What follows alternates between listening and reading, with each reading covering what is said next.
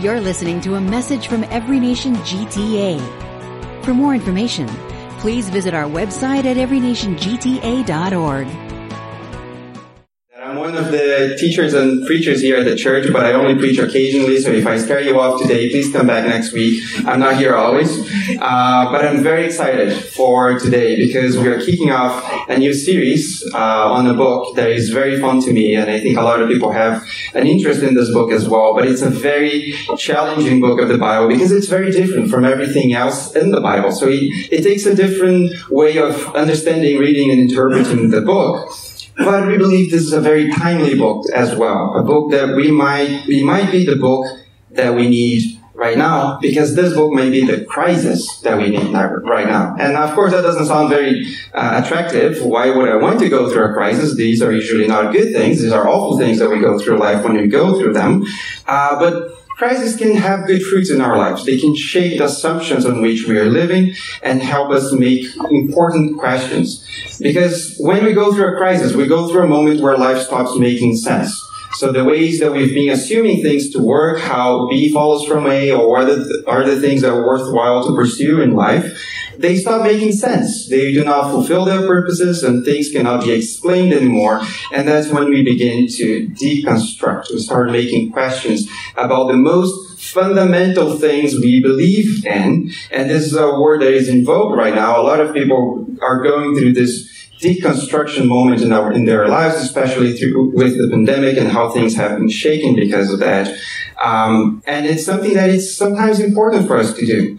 And there are many things that cause this crisis in our lives. They are not um, nice at all when they happen to us. Sometimes we feel like, you know, by now I should have X in my life, and I don't. Maybe I should be married by now. I should have kids by now. I should have got a promotion by now. I should be living this, uh, living these life experiences that I see people around me living, and I'm not. Why is it that everyone else, especially people who deserve it less than I do, all they have the romance and the travels and the work and the money, and I don't? Why? What is wrong about how I'm living and what I think about life? Or maybe you have achieved the things that you've dreamed of and you're still miserable. You still feel miserable. So what's wrong? Is it a problem with you? Is it a problem with the thing that you got? Or maybe you're the one, you feel like you're the one who does, you know, right by everyone, the one who's honest and truthful and does everything by the books, and you're the one suffering for it.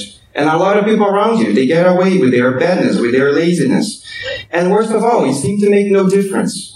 It seems like it doesn't matter how much you try to do something, you cannot change someone, you cannot change the world, and worst of all, you cannot change yourself. You keep trying, it's been years now, and everything is the same.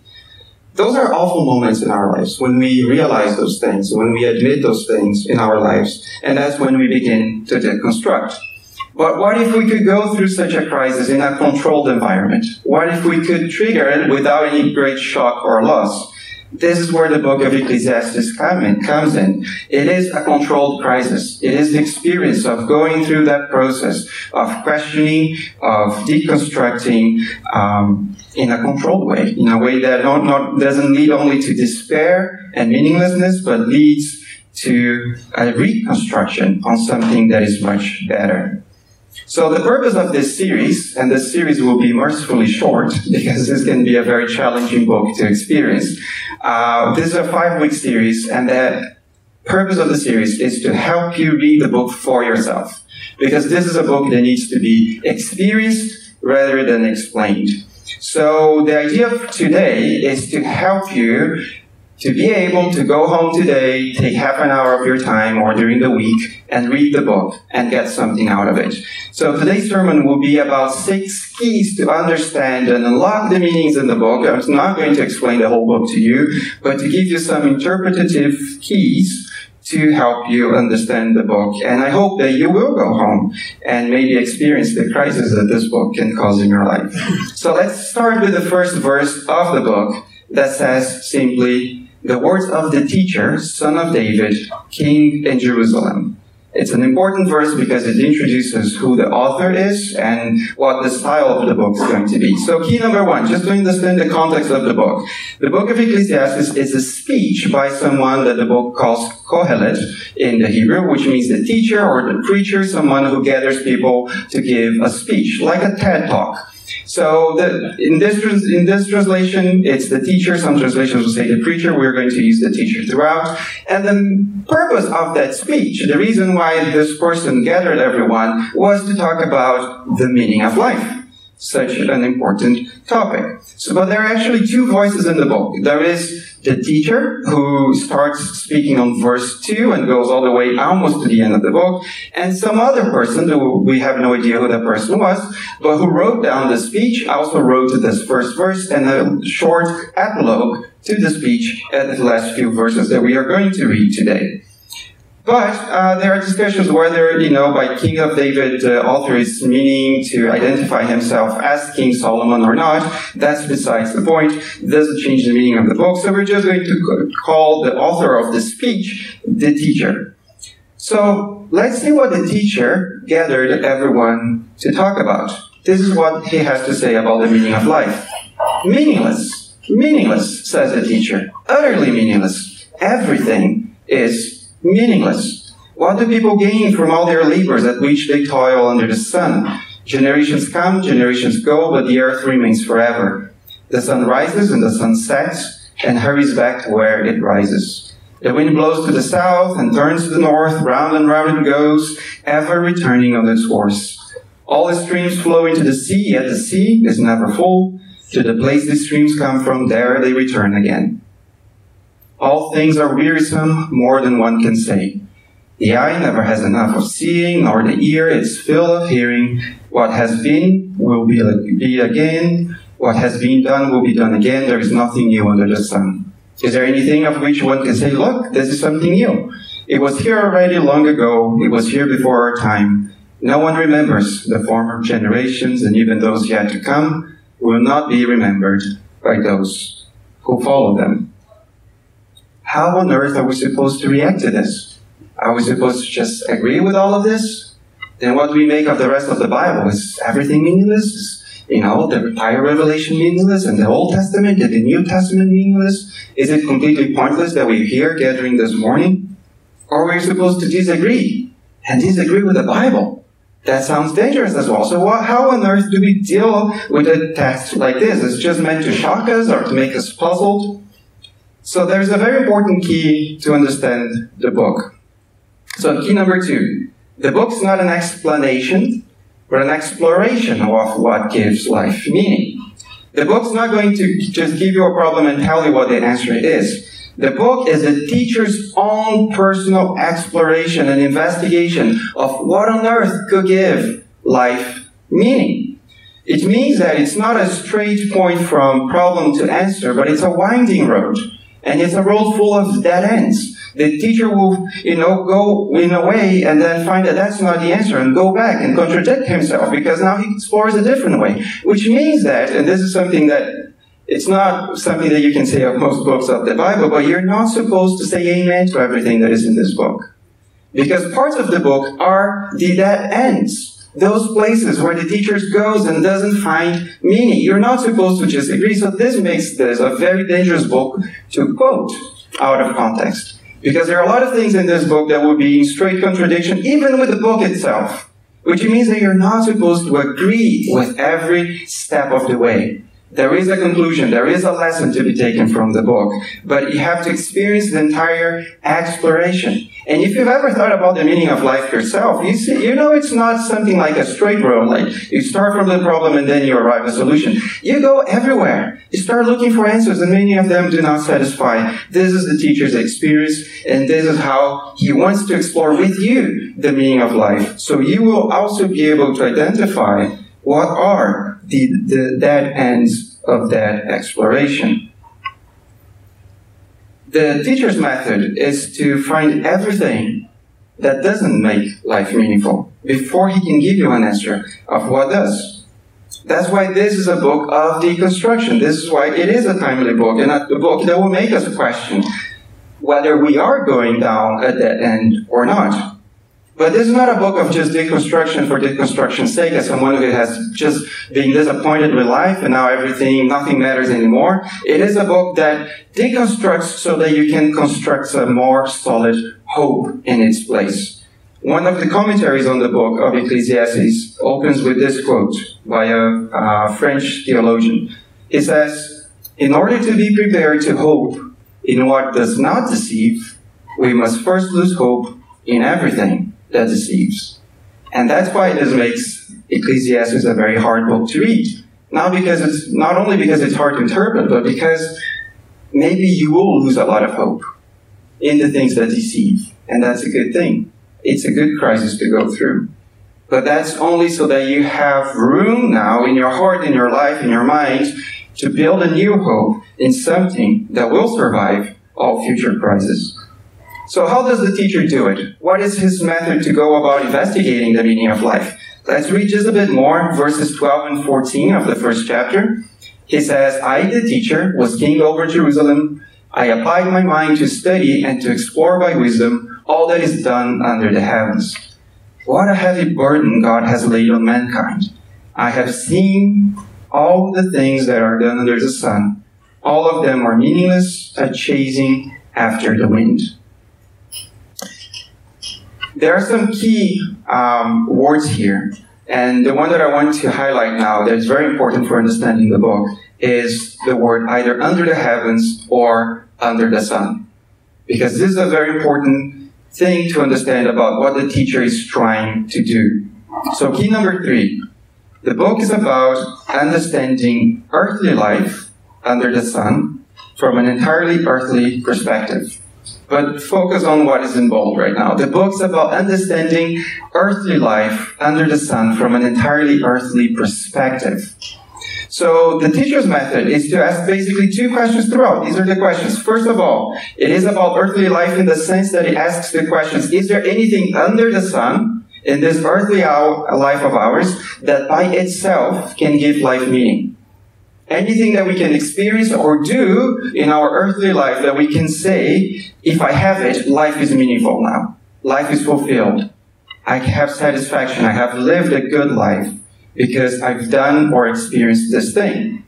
And it's also a book about life under the sun in the sense that the perspective, the point of view of this exploration is entirely earthly. It's the question, how much can we find about life's meaning based solely, solely on our experiences and our own reasoning about life under the sun? So it's bothly, I'm going to limit myself to what, what I can experience, what I can find out my, on my own about life's meaning. And I'm going to, as my scope of exploration, I'm going to look only at what is earthly. The first question about is there anything that can give life meaning will be the topics of weeks two and four as we look at the importance and the place of work in life and the importance of life experiences. And the second question about how on earth do we make sense of life's meaning will be the topic of weeks three as we look at the question of whether do we get what we deserve in life and about our pursuit of certainties in life. But his conclusion to both these questions is that there is nothing that can give you meaning and there is no way that you can find out meaning in your life because everything is hevel. So this is key number four. Life is hevel. This is a Hebrew word that means a mist or a vapor or a smoke, a puff of breath, in the sense that it's mysterious, it's formless, it's hard to make sense of, it's hard to see through, and it's short lived. This is his conclusion if your method is to look only at what happens on earth and you're limiting about uh, limiting yourself to what you can experience, you get to this conclusion that life has no meaning. This hevel word is the word that is translated as meaningless at the beginning of the book. It's actually used 38 times throughout the Bible, throughout the Ecclesiastes book. Um, sometimes it's translated as mysterious or meaningless or vanity, vanity of vanities. That's a, a famous translation. But the conclusion is that it makes no sense and it has no meaning. And now, of course, you might say, okay, this might have worked for people back then because they were, you know, not as evolved intellectually as we are, and we, you know, we've come now to realize that we make our own life's meaning. And we are brave enough to face that fact that it doesn't come from anyone. It doesn't come from tradition. It doesn't come from your parents. It doesn't come from your culture. It doesn't come from any religion, least of all from a holy book. You are supposed to create your own life, your own life, uh, your own meaning of your life. This is how we understand life's meaning today. So what's the point of having an entire series about the meaning of life if you're just supposed to go and create your own? But I think this misses the point of what Ecclesiastes wants to say. Ecclesiastes doesn't want to just give you life's meaning. He wants first to prove to you that you cannot make your own because the conditions for making life meaning are not there. I think we can all agree that, you know, we can discuss what is the specific life, meaning of life, of your life, but before it can have any specific meaning, it needs to be able to be meaningful, right? It needs to be able to have a meaning. And for life to have a meaning, I think most of us would agree that it needs at least two things. First, it needs to make a difference, the things that you do. Your life must make a difference, right? If the same thing happens whether you do A or B or C or D, and the world is completely um, independent of what you do, then what's the meaning of doing anything? Why do A or B if it doesn't cause any difference in the world? Will the world be the same, or the people around you be the same, or your life be the same had you not tried to do anything of, of the things that you have tried in your life? If that's the case, then what's the meaning? What's the meaning of something that has no impact whatsoever in the world around you? And this is what the teacher wants to tell you. If we go with his method of trying to make our own meaning, we realize that we make no difference. That our life makes no difference in the world or even in our lives. And he wants to tell you why. First, chance happens to everyone. Everyone's at the mercy of luck or fortune. Time is relentless and much stronger than you are. If you open on your phone cbc.ca today, don't, don't do it right now, do it after the sermon. You see the main headline today is about a rich guy who's, you know, spending all his money trying to find a way to reverse aging so that he won't age and that we would be able not to age. What is that if not an admission that time is an enemy. Time is relentless, and time wins at the end. Also, the book and the teacher once you that nature is too powerful. There are many stronger forces than you are in nature. It does things to us and on us that we have no control over. And at the end of the day, death ends everything to everyone. Doesn't matter how well or badly you've lived. So chance and time and nature and death determines our fate, not ourselves. And if that's the case, why do anything at all? Just wait and see. Well, that's one ingredient that he takes away from any attempt of trying to make sense of life. And the other one is that for life to have any meaning, you need to be able to make some sense of it. You need to be able to give some explanation of why you got here. Why is your life the way that it is today? How does B follow from A? If you do this, this will follow. If you do something else, something else will follow. You need to be able to make sense and give a little bit of an explanation of how you got to where you are today. Otherwise, everything is random, and then again, it's meaningless. It doesn't have any significance.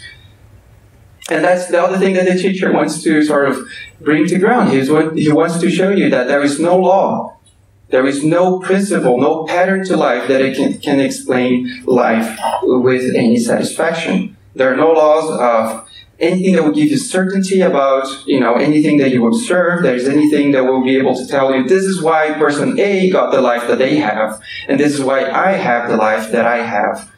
All the explanations that you try to come up with come out empty because there are countless and countless exceptions and proofs to uh, and evidence to prove that even that law, that pattern, that idea is also wrong.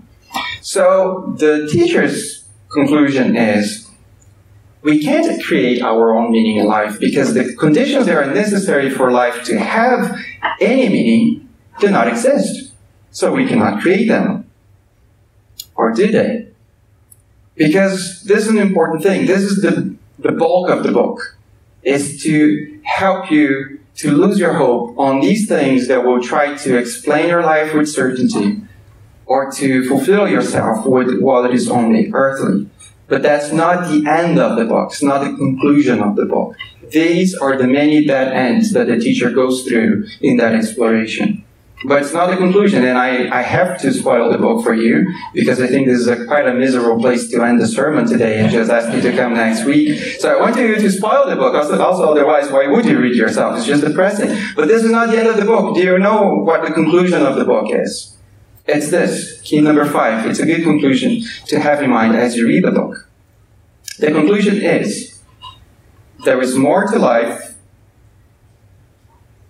than what we can see under the sun. First of all, we know that what we do actually matters because we will be judged for it. And we can begin to make sense of life when we remember that we were created on purpose by God. Actually, I skipped the verse, but I want to go back to that verse because those are the verses that end the book. These are the verses written by that person that I told you that wrote down the, the, the speech and then wrote an epilogue to it. The last two verses of the book say this. Now, at the end of the speech, all has been heard, and here is the conclusion of the matter.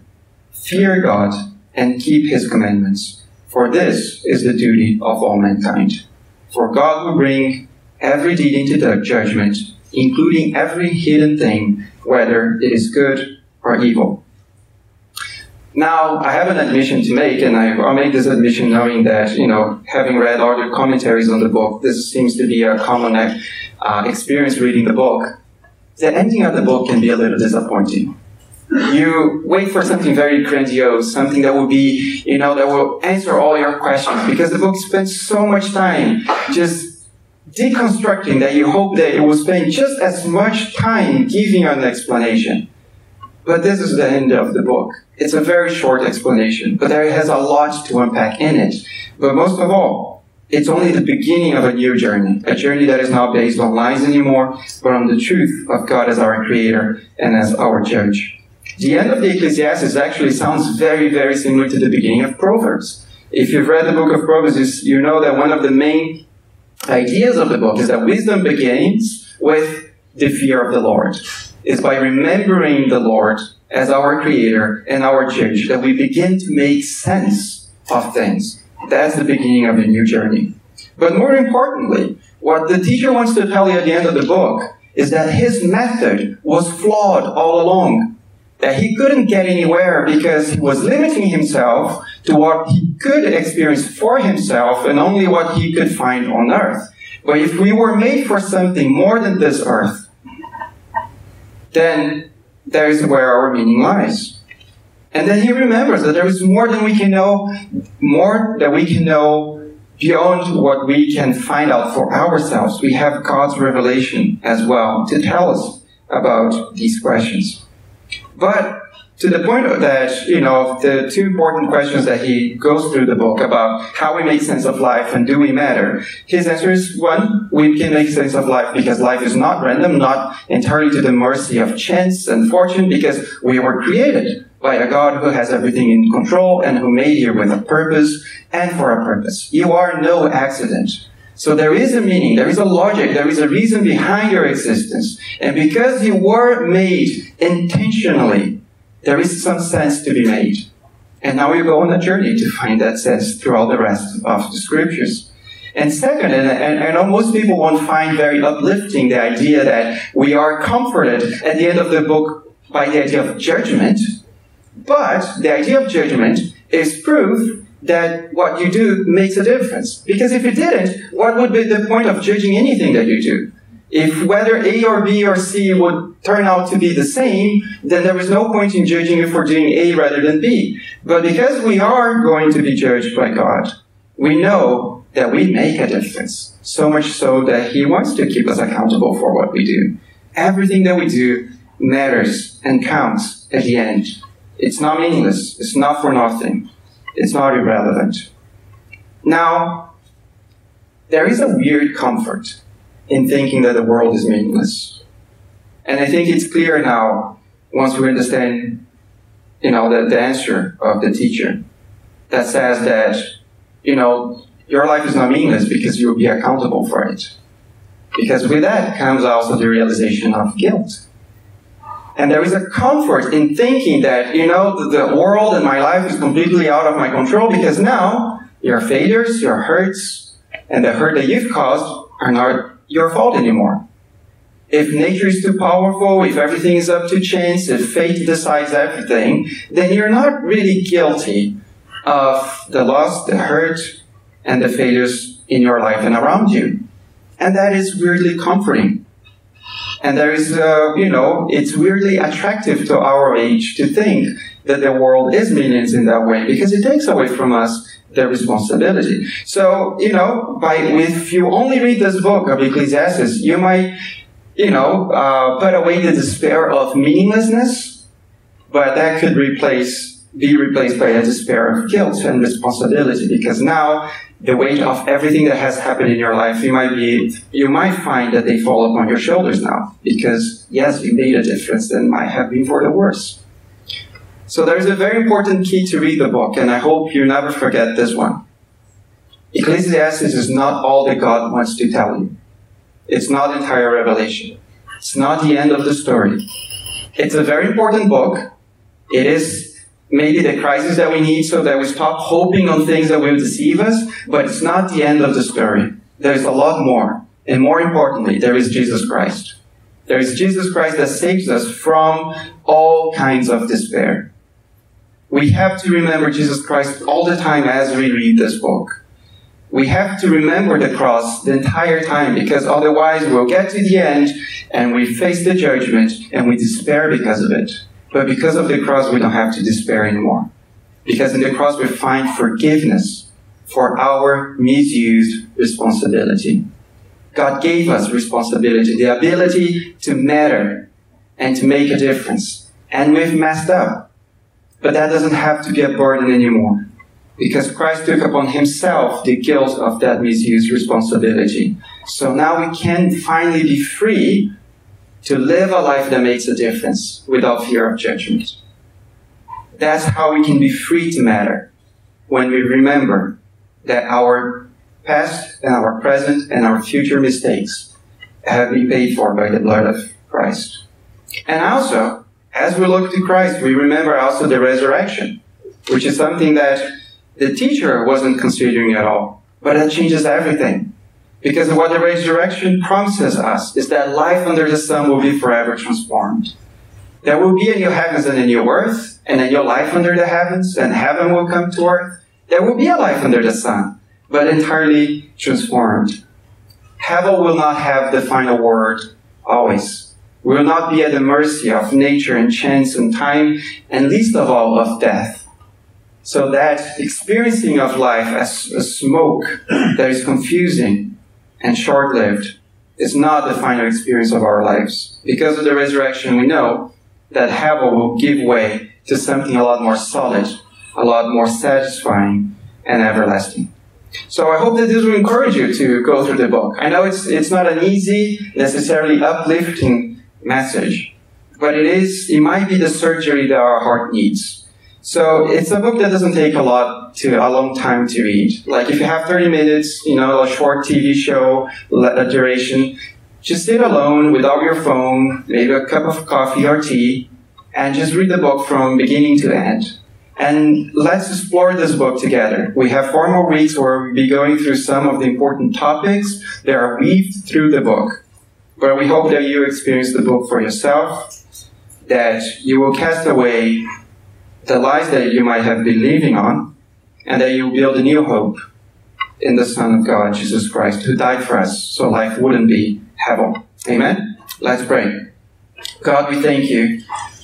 We thank you that sometimes um, your words can be hard to us, Lord, but for a good purpose. You want to reform our hearts and our lives so that we be so that we stop chasing that ends, so that we stop putting our hopes on things that deceive, and instead we may chase you, Lord, the living water, the true hope, and the future, Lord, for which we were made. So we pray, Lord, that as we explore this book together, you help us cast away the lies that deceive us, Lord, and help us build a hope that will last every crisis that we might face in the future and that will bring us home to you. In the name of Jesus we pray. Amen. You've been listening to a message from Every Nation GTA. Thanks for joining us. For more information, visit our website at everynationgta.org.